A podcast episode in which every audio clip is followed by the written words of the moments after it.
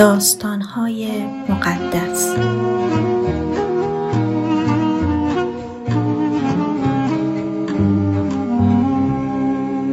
مرگ موسا قوم اسرائیل در ماه اول سال به بیابان سین رسیدند و در قادش اردو زدند. اونجا آب نبود.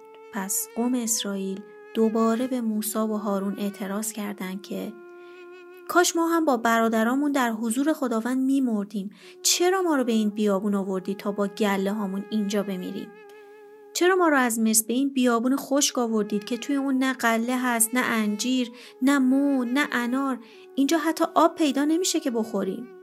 موسی و هارون از مردم دور شدند و در کنار در خیمه عبادت رو به خاک افتادند و حضور پرجلال خداوند براشون آشکار شد.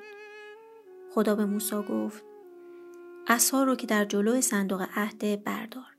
بعد تو و هارون قوم اسرائیل رو جمع کنید و در جلوی چشم اونها به این صخره بگید که آب خودت رو جاری کن. اون وقت از صخره به قوم اسرائیل و تمام حیواناتشون آب خواهید داد. پس موسا اونطور که بهش گفته شد عمل کرد اون عصا رو از جلوی صندوق عهد برداشت بعد به کمک هارون قوم رو نزدیکی اون صخره جمع کرد و بهشون گفت ای آشوبگران بشنوید آیا ما باید از این صخره برای شما آب بیرون بیاریم؟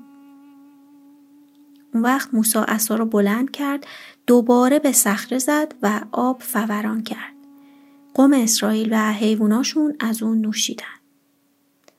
اما خداوند به موسی و هارون گفت چون شما دستور منو با اعتماد کامل نپذیرفتید و در نظر قوم اسرائیل حرمت قدوسیت منو نگه نداشتید شما اونها رو به سرزمینی که بهشون وعده دادم رهبری نخواهید کرد. خدا به موسی دستور داده بود که به صخره بگو که آب خودش رو جاری کنه نه اینکه صخره رو بزنه ولی موسی به جای گفتن دو بار صخره رو زد. این مکان مریبه یعنی منازعه اسم گذاشته شد چون در اونجا بود که قوم اسرائیل با خداوند منازعه کردند و همونجا بود که خداوند ثابت کرد که قدوسه.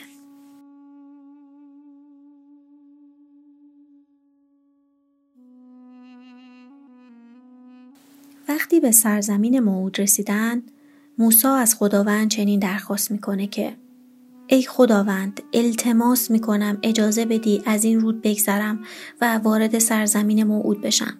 به سرزمین حاصلخیز اون طرف رود اردن با رشته کوههای اون و به سرزمین لبنان وارد بشم. آرزومندم نتیجه بزرگی و قدرتی رو که به ما نشون دادی ببینم. کدوم خدایی در تمام آسمان و زمین قادر اون چیزی رو که تو برای ما کردی بکنه.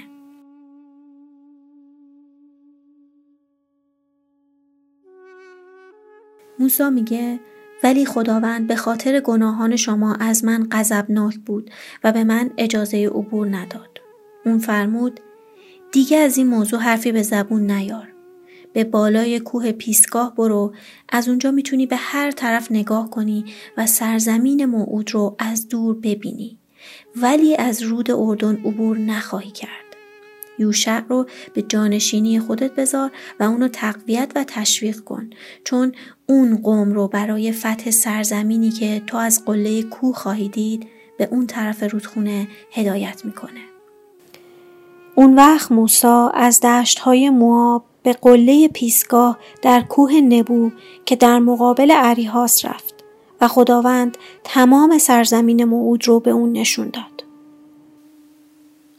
خدا به موسی گفت اینه سرزمینی که من به ابراهیم و اسحاق و یعقوب وعده دادم که به فرزندانشون بدم. حالا به تو اجازه دادم اون رو ببینی ولی پا تو اونجا نخواهی گذاشت. بنابراین موسی خدمتگزار خداوند طوری که خداوند گفته بود در سرزمین موآب درگذشت.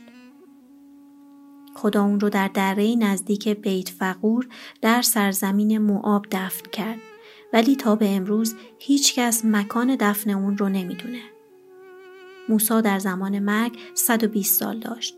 با وجود این هنوز نیرومند بود و چشمانش به خوبی می‌دید.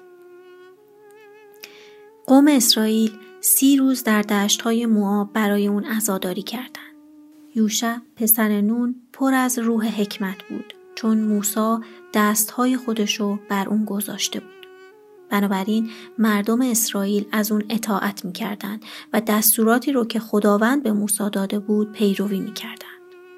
در اسرائیل پیامبری مثل موسی نبوده که خداوند با اون رو در رو صحبت کرده باشه. موسی به فرمان خداوند معجزات عظیمی در حضور فرعون مصر، درباریانش و تمام قوم اون انجام داد.